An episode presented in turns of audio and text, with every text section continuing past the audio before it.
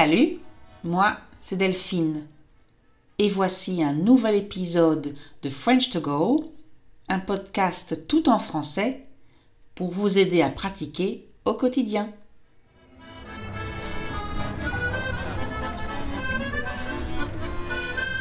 Bonjour à tous. Alors, d'abord, j'espère que vous allez bien. On va commencer par ça. Et j'espère que vous commencez bien l'année 2023.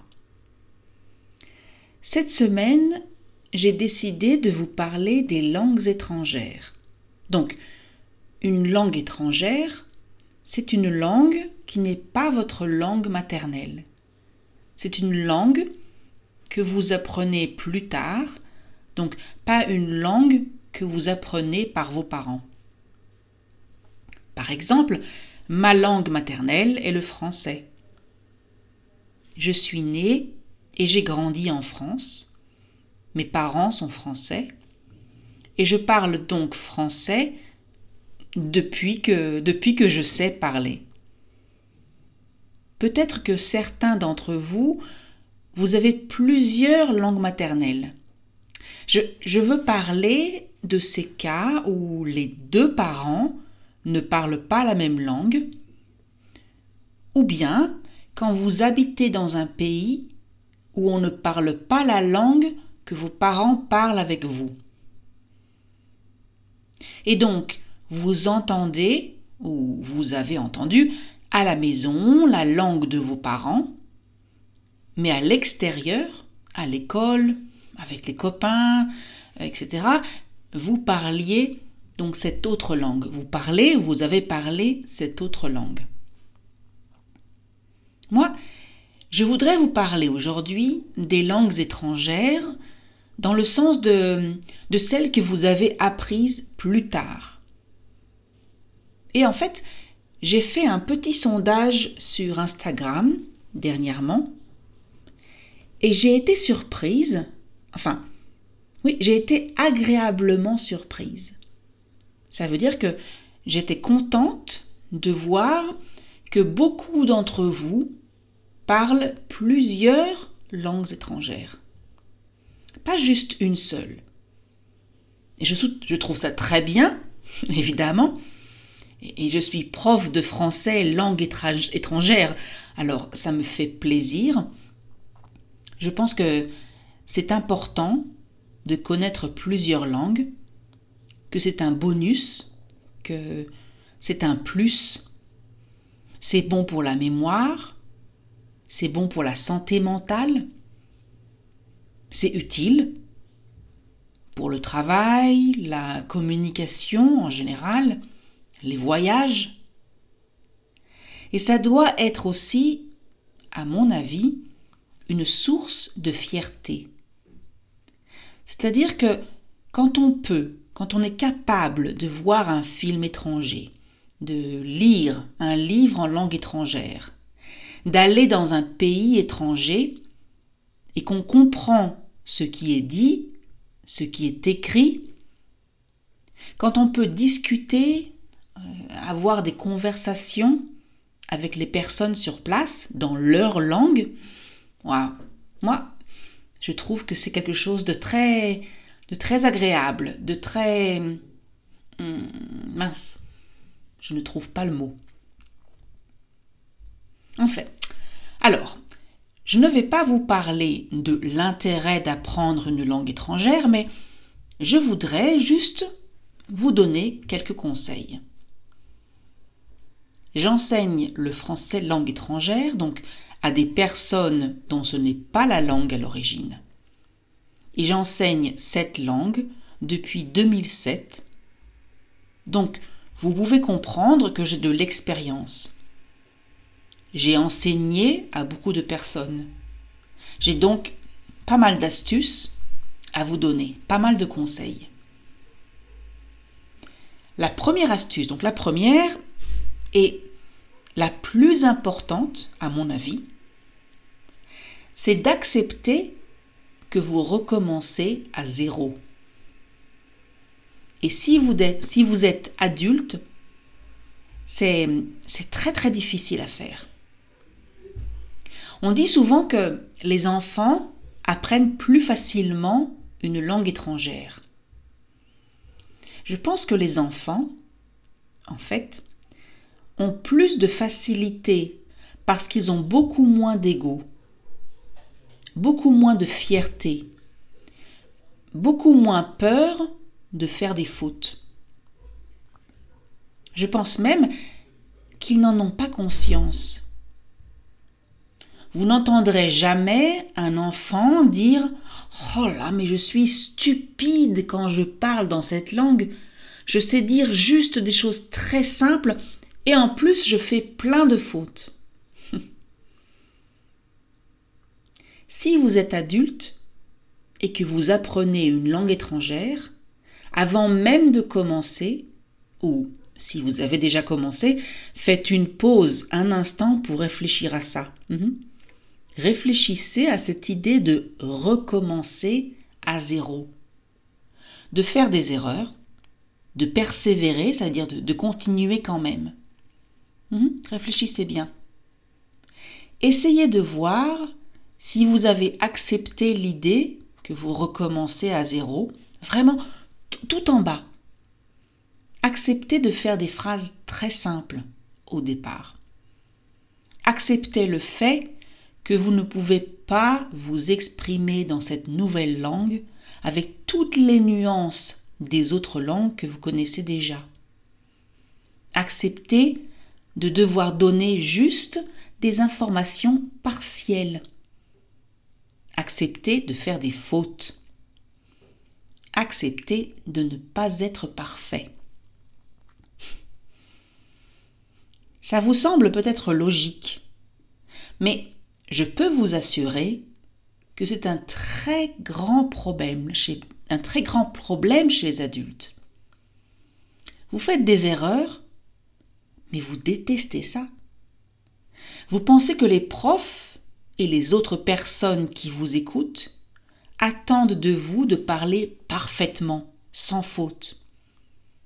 Résultat, soit vous arrêtez de parler, donc euh, vous lisez, vous faites des exercices, vous écoutez, vous écrivez peut-être un peu, mais vous prenez votre temps, d'accord? Mais quand on vous invite à parler, vous n'osez pas. Vous ne voulez pas parler, vous avez peur. Ou alors, vous avez tellement envie de montrer que vous avez compris que vous cherchez une phrase complète dans le dictionnaire en ligne.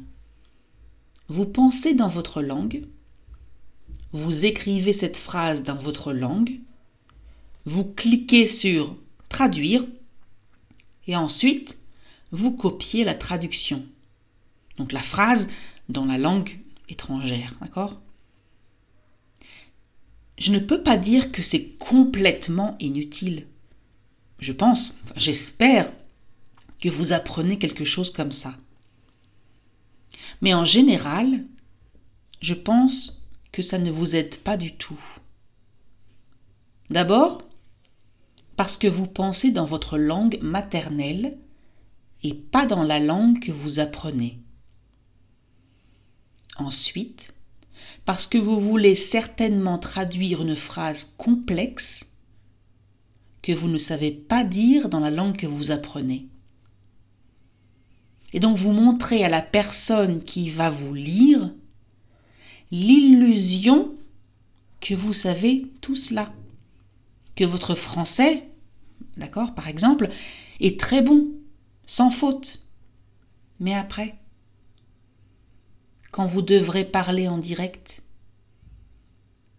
ce sera encore plus difficile parce que vous êtes habitué à faire de belles phrases à l'écrit. Et vous ne savez pas penser simplement, avec des mots simples, des phrases simples et des fautes, oui. Faire des fautes, c'est super important.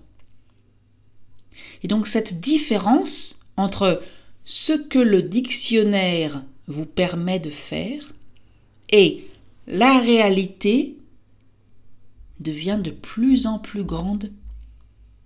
C'est un cercle vicieux, un piège, une situation qui n'a pas de solution et qui empire, ça veut dire que c'est encore et encore plus catastrophique.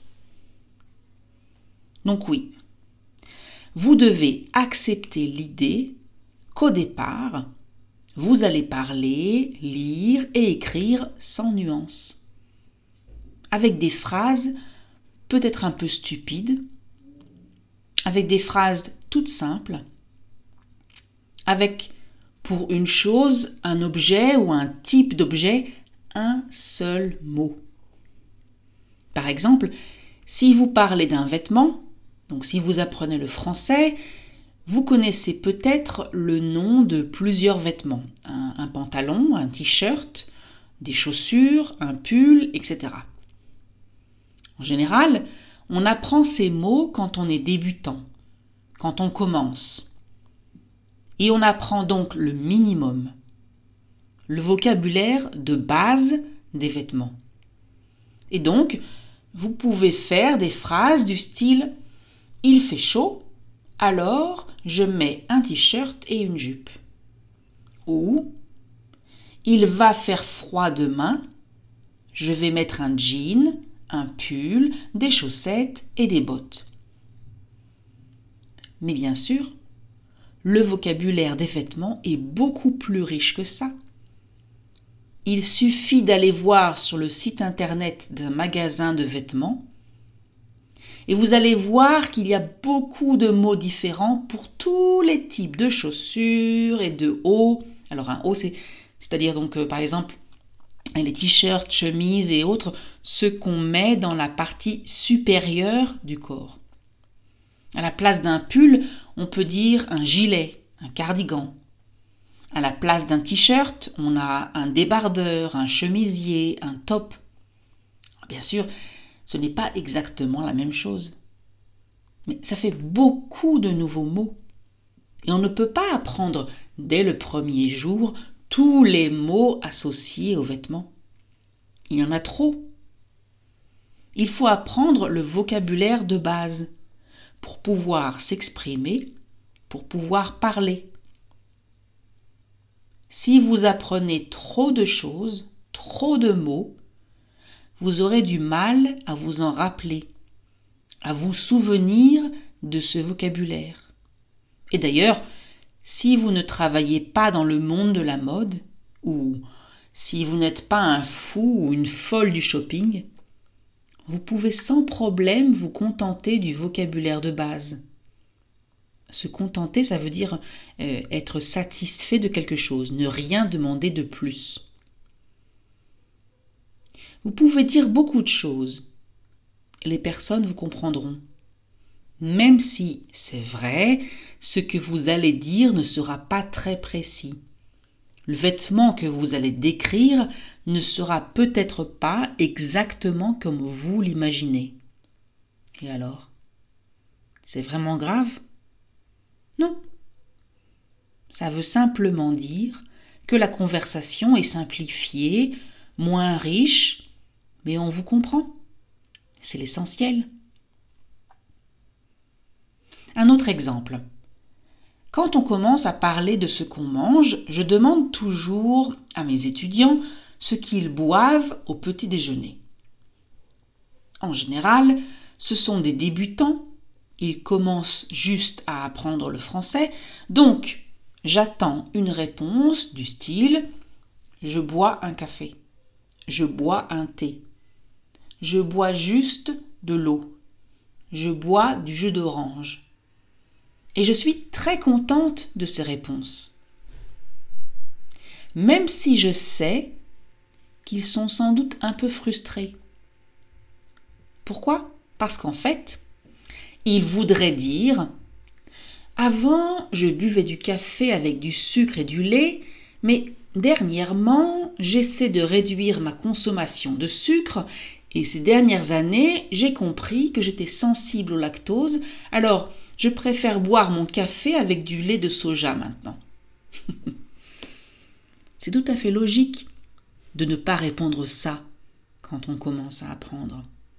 Et je sais que c'est frustrant, mais il faut accepter Il faut accepter le fait qu'on donne des informations simplifiées.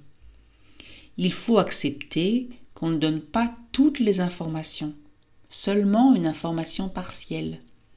Pour l'instant, à votre niveau, vous ne pouvez pas dire plus que ça, et ce n'est pas grave. C'est même très bien de répondre ce que vous savez dire, même si vous le dites avec des fautes.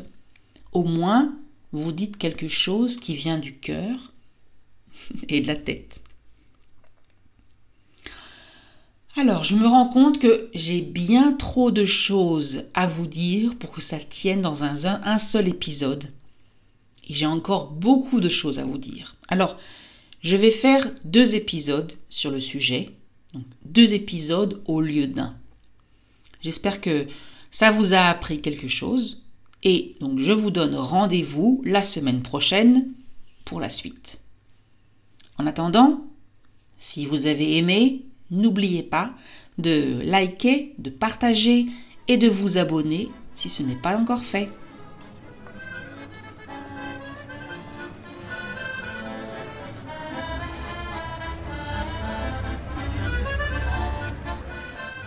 Et voilà, c'est fini pour aujourd'hui.